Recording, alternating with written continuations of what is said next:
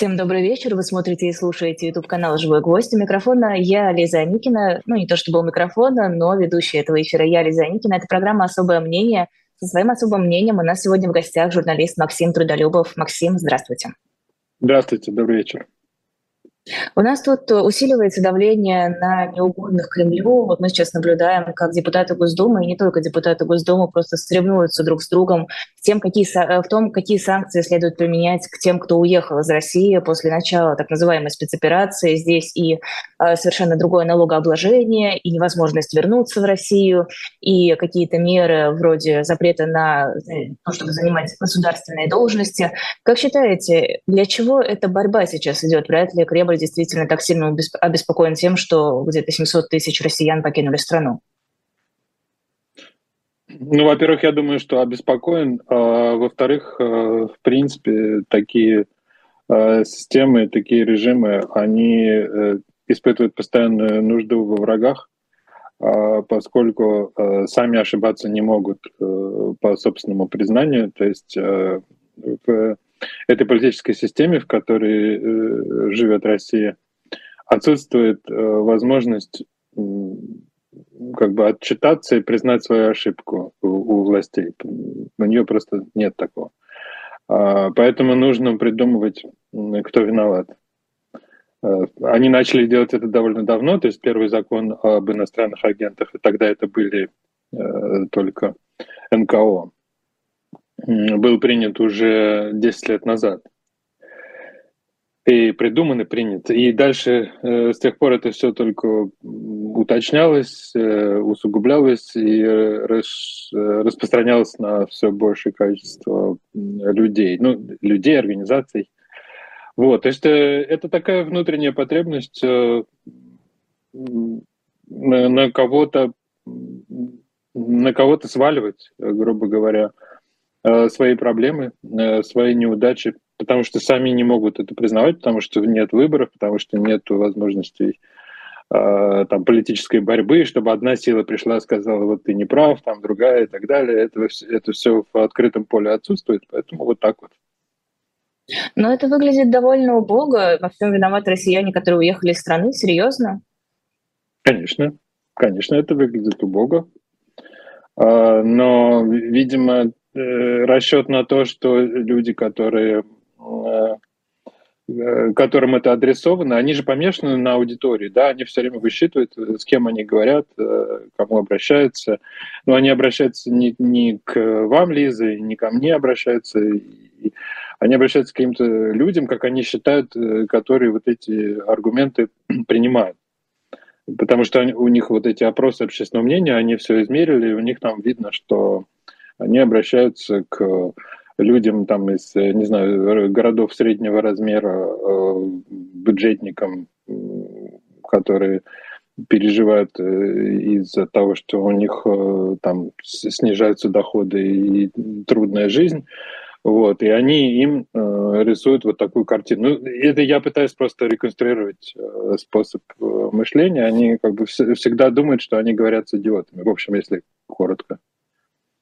Хорошо, а люди, с которыми они говорят, насколько они восприимчивы к подобной риторике?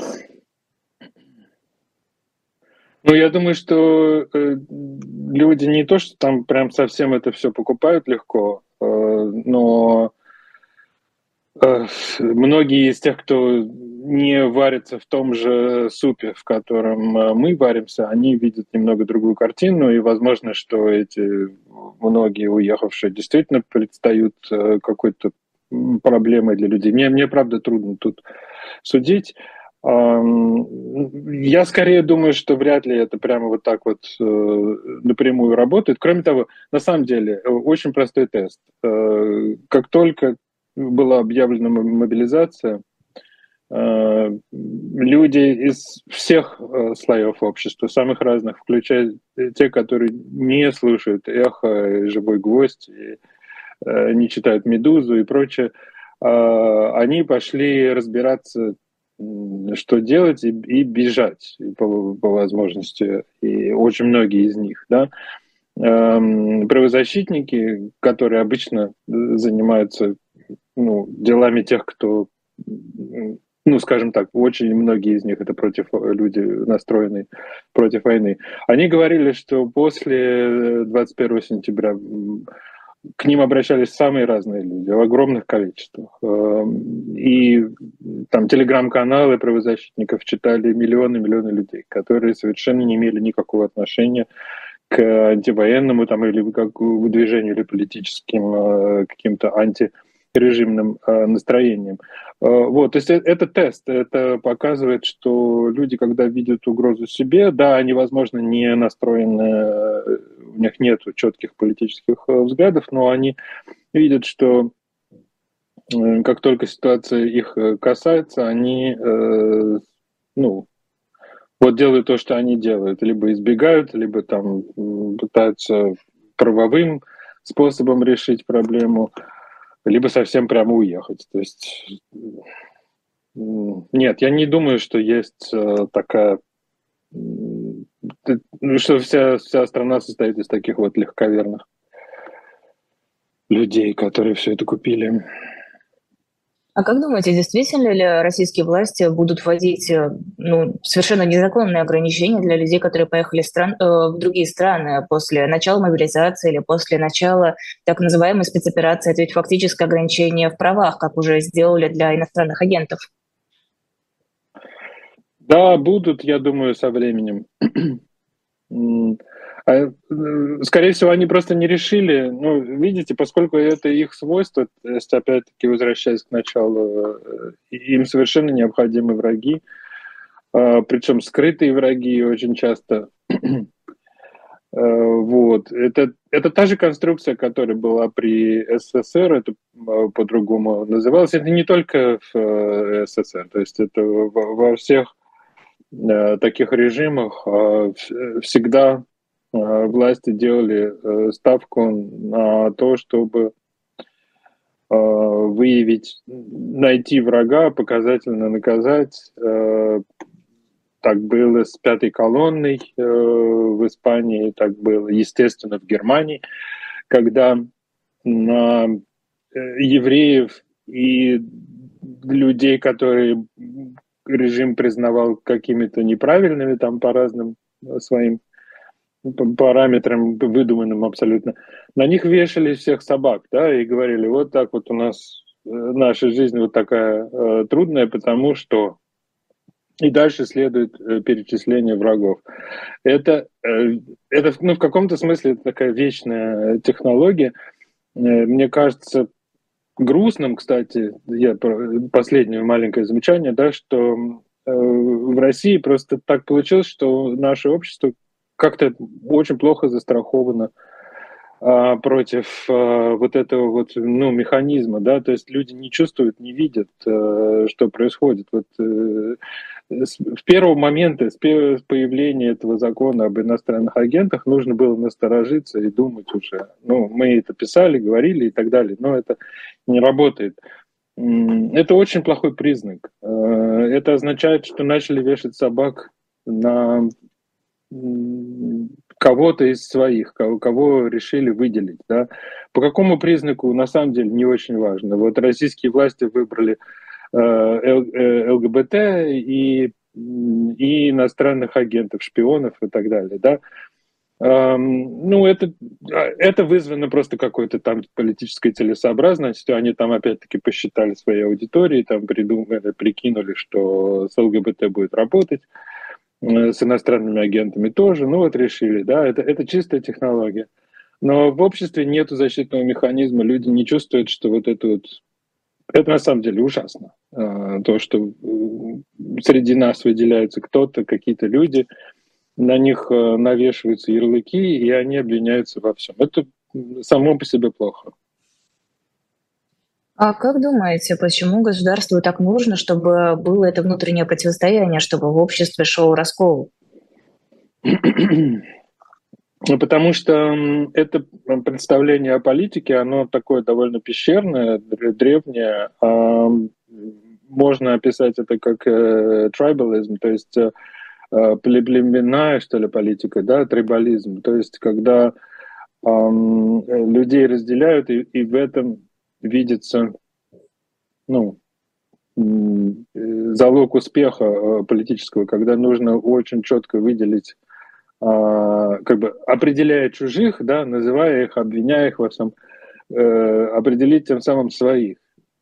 В любой такой политике такого типа мое племя, там, моя партия, мой народ. А, а, это очень часто бывает этническое, это бывает религиозное. А, там люди, принадлежащие к моей религии, например, да, и другие, не принадлежащие. Это очень жесткая, очень жесткая и жестокая политика, которая пробуждает в людях худшее э, эмоционально. И очень легко настраивает тех, кто не подготовлен, тех, кто не подготовлен, тех, кто не успел об этом подумать, не прочитал в книжках, кому в школе не объяснили. Эм, и очень легко настроить против, э, как, не знаю, там в свое время, сотни лет назад, протестантов против католиков и наоборот, э, э, сто лет назад немцев против евреев, там 25 лет назад, а, Хуту против Тутси в Руанде и так далее. Примеры бесконечные. Да? Это одно племя против другого племени. Если правильно поставить риторику, то люди, принадлежащие одному племени, а, схватятся за вилы и пойдут на другое. Так, к сожалению, а, в человеческой природе есть такие установки, да, и их можно разбудить, потому что, ну, как бы эволюционно человек так устроен, что он как бы он когда-то вырос из этого, когда-то мы жили в этом всем давно-давно. И, и, к сожалению, современная политика а, в изображении вот таких авторитарных э, лидеров, э, ну, э, умеющих играть на вот этих низменных чувствах, она умеет это пробуждать в людях. Но ведь не выгоднее ли было бы использовать исключительно внешнего врага? врага? Вот есть Украина, почему бы не сконцентрироваться на ней, не говорить о том, какая плохая Украина и украинцы, и не дербанить общество изнутри? Ну, видимо, не получается без этого. Э, Украина, не, очевидно, не решает э, всех проблем.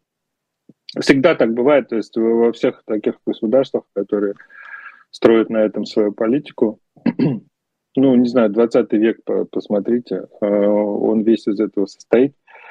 А, там всегда внутрь закладывалась такая или настоящая, или а, как бы скрытая гражданская война. Без этого, без этого не, ну, не работало. Именно если ты строишь политику вот на этом, на том, что главное в политике это только есть ли это твой друг или это твой враг. Это, ну, это, это как бы некоторый определенный подход. Это вещь совершенно противоположная тому, что происходит в парламенте, тому, что происходит с выборами, с партиями. Да? Э, если у тебя есть 2, 3, 5 партий, если у тебя есть парламент, э, если у тебя есть медиа, дискуссия, то э, твои политические оппоненты, они не враги. Они оппоненты, с ними можно разговаривать. С ними можно и нужно конкурировать, в том числе на выборах. И в том числе там за сердца э, общества, избирателей, людей. Вот. А если ты говоришь, что это не оппоненты, а враги, то это другая ситуация. То есть вот мы находимся сейчас в переходе, перешли уже давно э, от ситуации, в которой оппоненты — это оппоненты, мы с ними можем разговаривать э, и соревноваться. Э, к ситуации, в которой оппоненты — это враги, мы с ними не можем соревноваться, потому что с врагами не конкурируют. Э, врагов убивают, вообще-то, на войне. И ментально вот российские власти и российские пропагандисты, точнее, сказать, власти устами российских пропагандистов создают э, в России ситуацию гражданской войны, потому что они не потому что они видят в э, оппонентах, в спорщиках, в тех, кто недоволен, э, врагов. Максим, а как думаете, каким последствиям это может привести, вот это вот разделение на своих, чужих, вот такой образ политики в современной России? Ну, э, зависит от того, сколько времени у них. Эм, поскольку они будут создавать врагов все время, они, это неизбежно. То есть они не могут не. Эм, так будет продолжаться. Э, и поэтому, если есть еще год, если есть два или пять, то э, эта поляризация, она будет углубляться, к сожалению. Тут, видите, э, есть много обществ, в которых существует такая поляризация, в которых люди живут в разных мирах. Это не свойство одной только России, это очень много где. Э, самый понятный и известный пример – это США, э, э, общество, в котором очень глубокая поляризация. Люди живущие в эм, разных штатах, могут э, между собой не найти вообще общего, если будут обсуждать что-то близкое к политике, они просто не найдут даже общих фактов, они не найдут, э, да, ну, общий язык у них английский, это единственное, что у них есть, да. Все остальное, э, факты, их трактовки, все разное. Э, вплоть до того, что, ну, как бы вообще были выборы или нет, вы, э, состоялись они или нет, они, может быть, вообще были фальсифицированы, и в действительности там какой-то бывший президент на самом деле должен быть восстановлен в своих правах, потому что э, всех обманули. И, и есть до сих пор какое-то количество даже миллионов людей, которые в это верят. Сейчас, кстати, это все стало полегче, потому что после поражения кандидатов Трампа на предварительных выборах э, в ноябре, сторонников у него стало меньше, и, и республиканский истеблишмент, э, по сути, перестал его поддерживать. Это хорошо, в том смысле, что это уже не такая опасность для всей системы. Но это говорит о том, что, в принципе, в развитом обществе с демократией, которая существует больше 200 лет, Э, может быть такое, да, что люди живут на разных планетах, буквально в одной стране. Э, но эта ситуация слегка иная, и не слегка даже, вообще иная, чем в таких странах, как в России. Потому что все-таки у них есть возможность разрешать свои конфликты. Все-таки, даже при том, что кто-то из них из каких-то крайних э, э, политически настроенных, таких ультра э, крайних по одну сторону, по другую, может считать других врагами, да, но у них все равно есть институты и механизмы разрешения этих конфликтов. Вот, а в России их нет, вот в чем беда. То есть э, то же самое общественное явление, очень похожее, вот такая поляризация, э, неспособность э, людей э, слышать друг друга, принимать факты, который другая сторона принимает.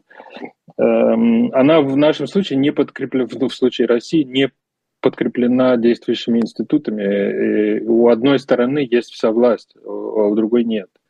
И это, к сожалению, эм, ну, эм, ну, вот меняет э, вот ситуацию.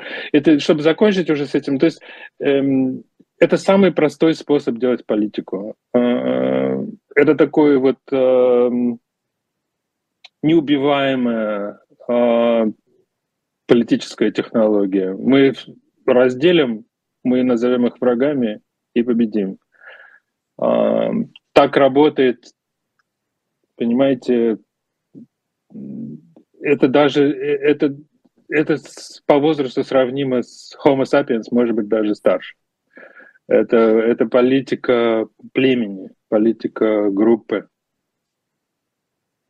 Хорошо, на вопрос о последствиях, насколько глубоко въелась э, вот эта вот, э, как это правильно назвать, традиция, вот это воспитанное э, разобщение, когда уйдет Кремль, ну, я имею в виду нынешний политический строй, рано или поздно он все-таки закончится, должен закончиться. Даже не рассуждая о том, что придет следом за ним, люди начнут постепенно от этого отвыкать? Или оно въелось настолько глубоко, что оно будет усугубляться и усугубляться вне зависимости от внешних факторов?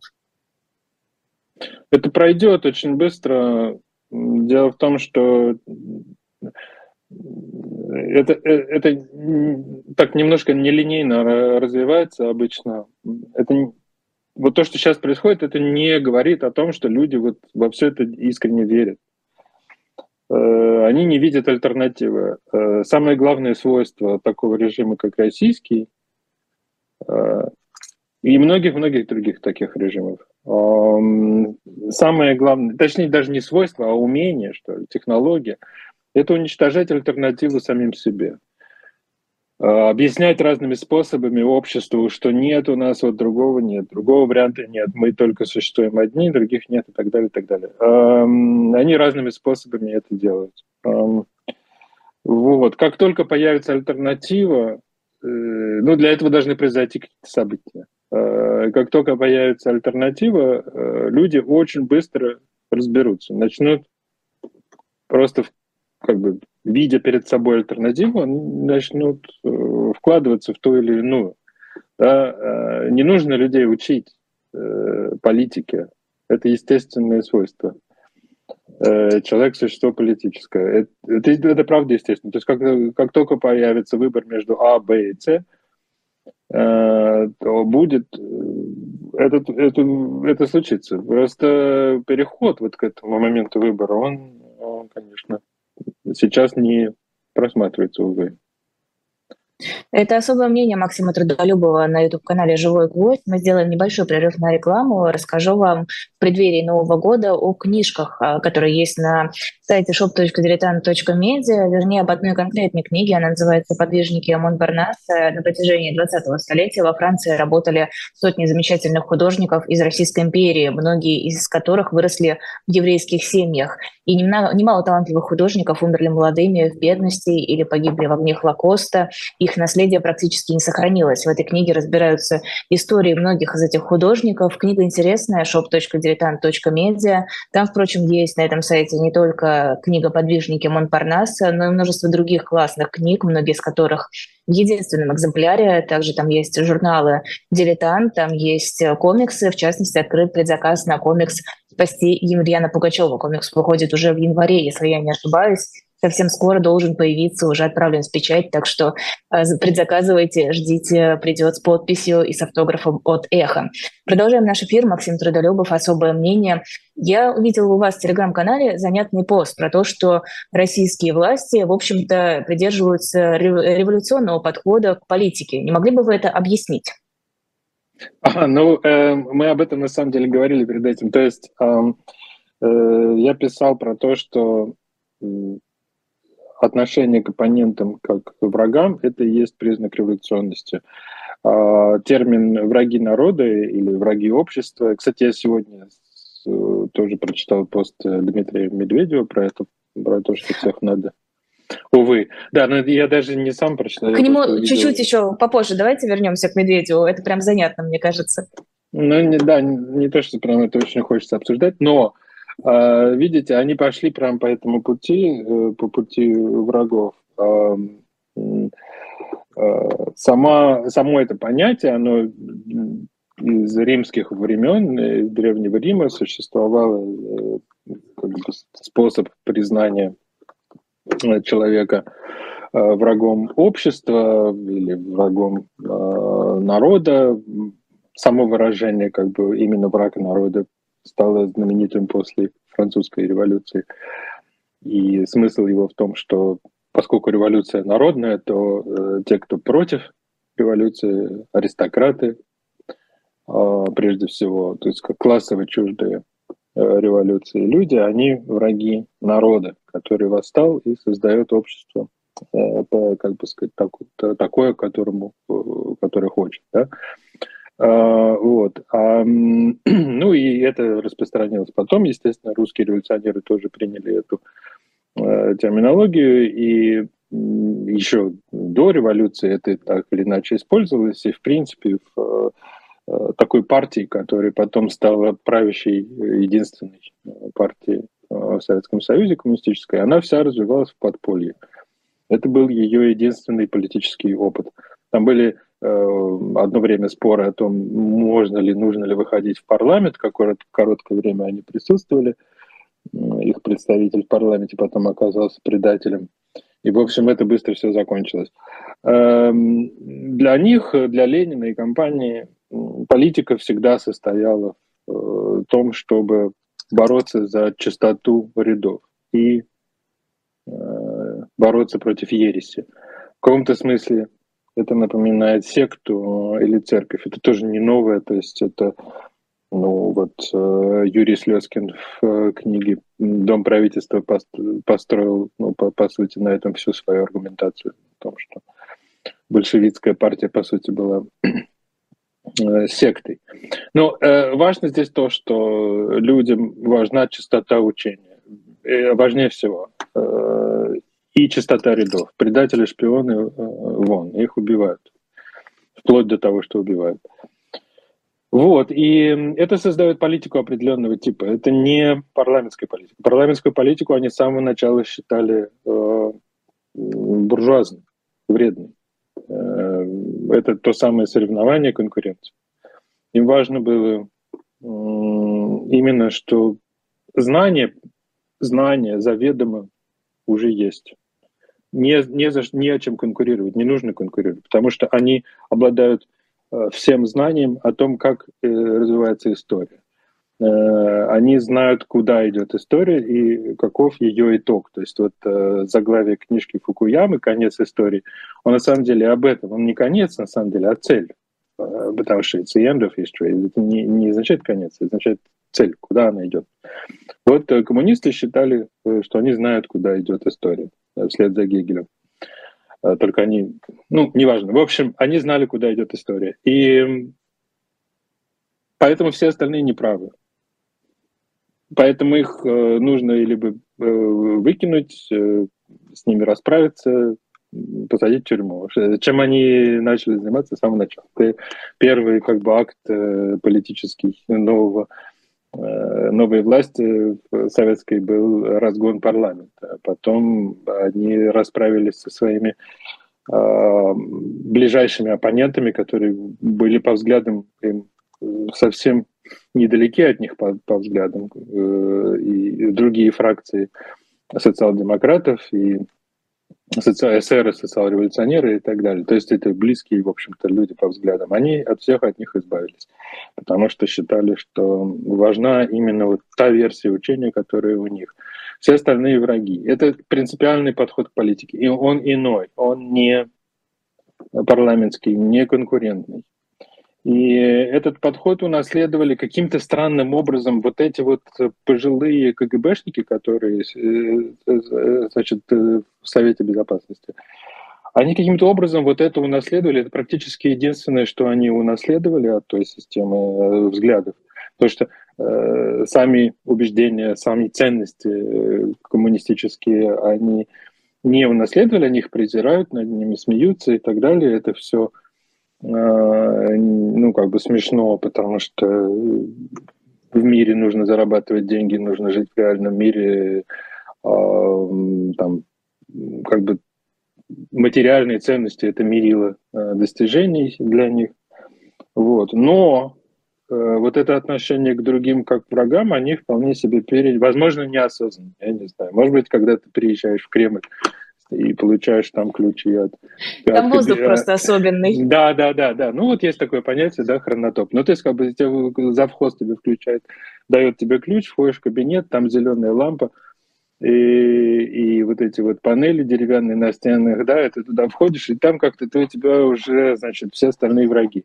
Как-то это так э, э, вот, то есть вот это, это, это политика особого типа. Они попробовали в начале путинских э, сроков, попробовали по-другому, но не получилось, и явно, что не старались. Так что это совершенно своеобразная, принципиально другая культура политическая, принципиально иная, чем та, которая вот э, распространена, ну, в общем, на, примерно на половине территории планеты грубо. Трудно оценить на самом деле, потому что есть разные степени. А, вот по поводу Медведева, которого нам всем не хочется обсуждать, но мне кажется, какой-то момент все-таки стоит упомянуть э, ощущение, что вот этот последний пост Медведева про то, что нужно делать с уехавшими, он внезапно как-то сочетается с тем, что говорят остальные, там, депутаты Госдумы, прочие политики. Если до этого Медведев казался безумцем на фоне э, чуть меньших безумцев, то сейчас они примерно на один уровень вышли. Это о чем-то говорит или просто случайно Медведев попал туда же, куда и все остальные бьют? Ну, не знаю. А, ну, там, видите, там какая-то у него пиар-программа. Это трудно обсуждать э, Ну, эм, Но мы вот видели, как верю... он ездил в Пекин. Ну да, а... да, да, я не верю, не верю в его самостоятельность. Э, в Пекин он ездил посланником Путина.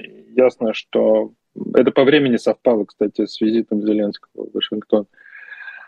И э, мы не знаем до конца, было ли так спланировано, но ясно, что и там, и там обсуждались э, варианты э, сценариев войны, э, как действовать дальше. Э, но ну, мы слишком многого не знаем, э, чтобы это обсуждать. Но достаточно понятно, что Медведев поехал как посланник, и по какой-то причине это было ну, как бы необходимо, да, то есть там визит, визит на высшем уровне, их количество, оно регламентировано, как бы российско-китайское общение, оно происходит очень таким Э, церемониально, значит, там визит один, в один год один едет туда, другой год другой сюда, то есть как бы э, Видимо, Путин хотел встретиться, но вот послал Меньшова брата а, навстречу. То есть это был, видимо, важный какой-то визит, мы только не знаем.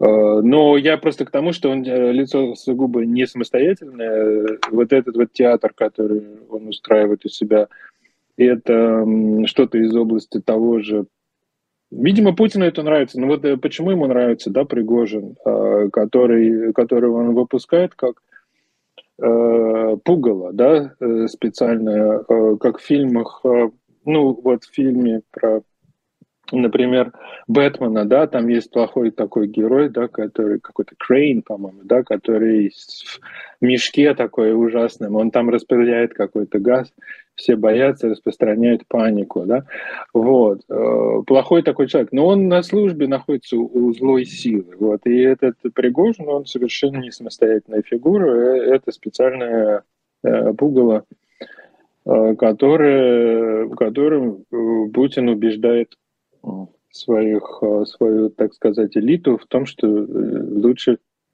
не надо баловаться. С вами будет плохо. Э, Медведев тоже играет какую-то такую же роль. Ему, видимо, дано было высокое поручение изображать безумца. Я не знаю зачем, потому что, наверное, что Путин сам не может. И он поэтому такие как бы разные Э, вот эти вот эти функции, вот эти самые неприятные, он раздает тем, кому может, да, кому ему не жалко и кто согласен. А эти люди как раз э, их и не жалко, и они согласны. Но тут вопрос немного в другом. Нет ли ощущения, что Медведев, понятное дело, с подачи Путина снова набирает какой-то политический вес и перестает быть просто закулисным клоуном, а выходит уже потихонечку на арену? Ой, не знаю, это вряд ли. Мне кажется, ну почему? А бы кого в Пекин-то не посылают? Ну да, но он по должности же ездил. Там, опять же, с Китаем все церемониально. Он ездил как э, руководитель, партийный лидер э, и встречался с э, Си Цзиньпином как с партийным лидером. Это в китайской системе отношений это нормально, потому что Си Цзиньпин соединяет все в себе. Он и глава правительства, и глава государства, и глава партии. Вот, поэтому это нормально, вот с их точки зрения. Им надо было, видимо, обсудить э, сценарий войны. Возможно, что Медведев, даже невозможно, я про, про, про, не имею никаких доказательств, могу сказать, что просил оружие, конечно. Э, вот, скорее всего, не дали. Вот, ну, и, соответственно, его спрашивали тоже, не имея никаких доказательств, а его спрашивали, ну, когда вы заканчиваете вот это все? Вот. Потому что Китаю это совершенно не нужно. Этот конфликт в таком виде, как он сейчас происходит, он ему, ну, как скорее не нужен, хотя они в в целом экономически, но все равно долгое продолжение это Китаю э, все равно э, невыгодно. Ну, то есть Медведев такой вот, он э, посланник, там он какой-то такой э, комический, э, значит, э, ангел, э, в смысле посланник в прямом значении тьмы, значит, который, которого Путин использует Ну, он безотказный, видимо, ему уже все, все равно, что ему сказали, то он и делает. Эти люди не могут делать самостоятельно ничего. Там нету самостоятельных агентов, просто нет. А, хорошо, оставим в покое Медведева, перейдем к более занятной, на мой взгляд, теме. Вы, наверное, видели публикацию инсайдера, но я для слушателей, которые могут быть не в курсе, перескажу. Инсайдер э, связался с различными тиктокерами и представился заказчиком из Кремля. А, предложил тем, кто поддерживает так называемую спецоперацию, выложить различные ролики. А, там из того, что мне безумно понравилось, объяснение, почему Путин принимает ванны из оленьей крови, потому что так, э, типа, делали Сталин и Ленин, это общеизвестный факт, это нормально, ну и тому подобное. То есть абсолютно абсурдные задания. И тиктокеры согласились. В публикации инсайдера говорится, что только один тиктокер отказался. Выложили эти ролики, там есть и цены, и все остальное. А, Максим, а, нет ли у вас ощущения, что пропаганда наша работает как-то ну, очень хреново? Ну вот даже эти самые тиктокеры, почему нельзя было найти каких-то нормальных, может быть, более, дорогих э, блогеров, тиктокеров, э, инстаграмеров, кого угодно, которые смогут делать не только качественный контент, но еще и головой периодически думать, э, смотреть, что они публикуют. Ну, видите, так, эм, тут есть два пункта, мне кажется, которые сказать по этому поводу. Э, что пропаганда очень плохая по качеству, по определению. А чтобы делать хорошую пропаганду, нужно хоть, хоть во что-то верить, как это не смешно, но это так. Э, э, ну, потому что там должен быть креатив настоящий, там должно быть, должна быть творческая составляющая, чтобы это было интересно. У ранней советской пропаганды это было, например. Вот, а, ну, не знаю, Маяковский, окна роста. Ну, как-то это энергично было, интересно по-своему, искусство тоже в каком-то смысле. А, вот, а если это просто тупо за деньги, и, как всегда, у них э, аудитория, там, на кого рассчитано, скажите кому, значит, э, это бесконечное высокомерие по отношению к людям. Ну, это просто очень низкое качество по определению. Они не могут э, там... Они количеством пытаются всегда брать вот эти все длинные бесконечные передачи там с того же Соловьева, да, я не знаю, как люди это выдерживают, просто я имею в виду просто... Ну, Соловьев-то верит, значит, качественно. Протяжен, да нет, ну, я не, не думаю, что он верит, но он менял свои взгляды. Ну, в общем, как бы, нет, э, я не думаю, что это так. Это, это поэтому, ну, и, э, то есть это просто плохо, э, и это поэтому, э, но важно понимать, да, это плохо, это мы видим. Вот э, как бы вторая половина этой проблемы, пункт 2, он состоит в том, что мы, глядя э, со стороны, можем смеяться над этим и говорить, что это плохо. Это действительно плохо. Но видеть, э, очень есть большой соблазн видеть в этом такую фатальную деградацию э, системы. Но, к сожалению, это не так. Ну, то, что они могут себе позволить так куражиться над людьми, да, и выставлять заведомо ужасные вещи, э, и продолжать при этом здравствовать и работать, это, вот это для меня, к сожалению, грустное обстоятельство. То, что это плохо и не смешно, и, ну, это, это уже не, не интересно. Это так и так, так и должно быть. Это, это нормально. Э, это не, э, творческой составляющей там нет. Это люди отрабатывают бюджеты, каждый в меру своей испорченности. Но, к сожалению, то, что это не является для меня, по крайней мере, признаком фатальной трещины, крушения там, и какого-то внутреннего развала. Это скорее для меня а, признак того, что они могут позволить себе э, показывать людям средний палец каждый день, да, и куражиться э, и над, над всеми, и при этом э, продолжать действовать в том же духе.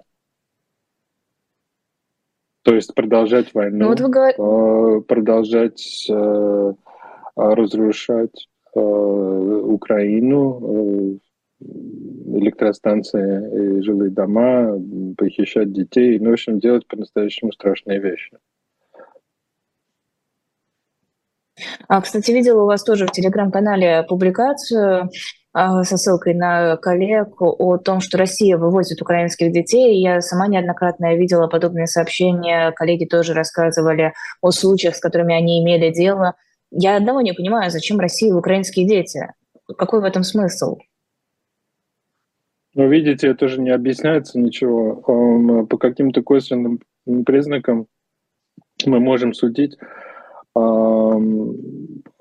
по каким-то данным, которые просачиваются, проникают после, допустим, отступлений российских, э, да, какие-то документы попадают, и там э, инструкции по тому, как надо делить украинцев на э, лояльных, там, среднелояльных и совсем нелояльных, и, соответственно, поступать с ними – то есть у них э, заведомо, видимо, были какие-то инструкции по тому, как э, разбираться с украинским обществом, как его переформатировать. Да? То, э, это все наследие того, как советское государство там еще 80 лет назад, и 70, и 60 занималось переформатированием других обществ, э, допустим, после Второй мировой войны, когда э, советская власть э, устанавливалась в Польше, Болгарии, Чехословакии, Венгрии. Вот в странах, которые были сателлитами Советского Союза, там происходило глубокое переформатирование общества. Уничтожались низовые организации, политические партии, заменялись на э, все созданное сверху. То есть то, что снизу, заменялось на то, что создается и контролируется сверху. Вот. И, естественно, важнейшая часть, и при том долгосрочно, этого переформатирования – это воспитание детей. Начиная с молодежных организаций, с самых детских, с каких-нибудь условных октябрят, и до там, пионеров и так далее. И вот это то, что они делают сейчас. То есть, есть вывезенные бы... в Россию дети не будут э, украинскими детьми, ну, я имею в виду, они не будут составлять вот этот костяк Украины, когда будут подрастать, когда будут становиться взрослыми. Это будут уже дети, которые выросли в России, скорее всего, будут жить в России. Или что, планируют потом обратно забросить, как диверсантов? Честно, понятия не имею, что в этой страшной голове происходит. Было бы очень хорошо прочитать. Наверняка, я думаю, есть там какой-то э, жуткий план. Но тут э, как бы две версии, которые на самом деле одна. Это э, либо так они хотят, простите, пополнять российский генофонд, Э, потому что это в их терминологии, это не я говорю, это не мои слова, э, вот. И они прекрасно понимают, что они убивают э, не только украинцев, но и россиян. И как бы нужно вот, исполнять. Это один вариант, а второй, я все-таки все равно думаю, что в плане у них было глубокое переформатирование украинского общества. Э, и дети играют в этом значительную роль. Но не случайно они же сразу завозили туда учителей и учебники. Ну, то есть это у них прямо стоит там первым пунктом. Они верят в то. И, и, и главное, что Путин, в принципе, он действует так, как будто у него впереди 50 э, лет или 80 или 100. Э, то есть мы сейчас будем воспитывать этих детей, да, учить их по правильным учебникам, и они вырастут в правильных украинцев. А тех, э, э, тех детей, которые они сейчас вывезли, мы даже не знаем, сколько их. Вот. Они будут совсем уже э, золотой стандарт, настоящие прямо вот россияне, выращенные и переделанные в России. И потом либо они там будут жить, либо они, значит, будут восполнять у бывших в России, тех, кого Путин сам же положил на войне. Вот. Ну, в общем, это будут вот настоящие те самые, э, на которых можно положиться, а не те, которые, между прочим, вот, э, на, э, на которых Медведев сваливает неудачи в войне, да, потому что Это же то, что Медведев пишет, это и Путин, понимаете? Это же не Медведев.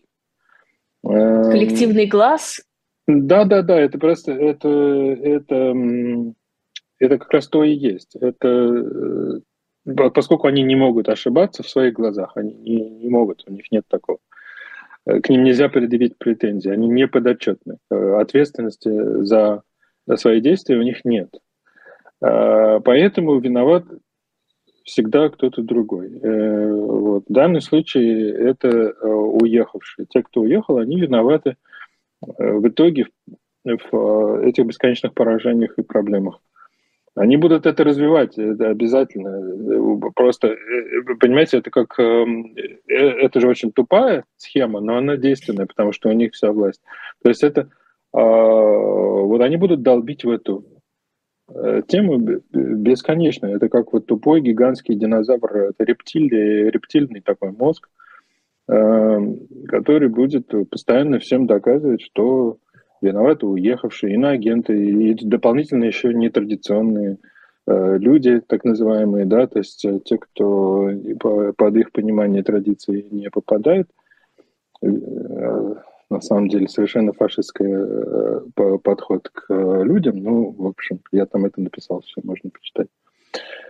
Сейчас не будем об этом вы сказали про Путина, который, который думает, что у него впереди еще лет сто. И возвращаясь к теме пропаганды, как раз те самые девять колец, которые, мне кажется, не обсмеял уже только ленивый, это тоже просчет, э, вот эта ассоциация с Толкином? Или просто там как-то даже не знают, кто такой Толкин, Властелин, вот этот темный, э, что это за кольца, почему все над ними теперь смеются?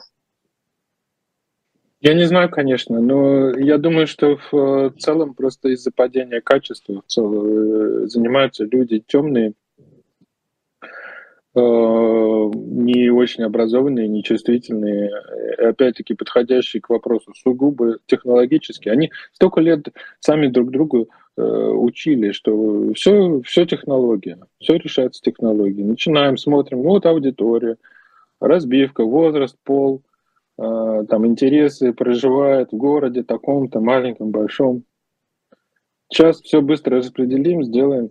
Вот, э, эти люди совершенно давно уже перестали мыслить э, по-настоящему э, творчески. Ему, собственно, это и не нужно. Там много денег, и под эти деньги, значит, вот делаются какие-то технологии. Ну, то есть, как бы, я не знаю, правда, я не знаю. Это, это единственное, что я себе говорю по всем этим таким случаям, что просто ржать над этим неинтересно. Потому что, к сожалению, это не признак деградации. Это признак деградации, безусловно, но это не значит, что они прямо сейчас рухнут, увы. Ну, конечно, каких-то надежд питать особо не стоит, но тем не менее, хоть в каких-то вещах нужно находиться, находить, мне кажется, повод для юмора. Ой, вы знаете, да, да, э, это, это, я, это я я не хочу никому это навязывать, это, это мой способ. Я просто э, очень давно вижу всегда, после, еще когда-то, еще в другой жизни, когда мы анализировали кремлевский креатив на предыдущих этапах развития, там всегда было много странного.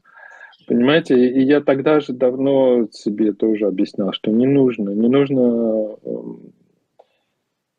э, слишком легко э, признавать их глупость. И они примитивные, они темные, примитивные люди очень часто, особенно те, чьими руками они делают, они же сами же не делают, да, они же руководители.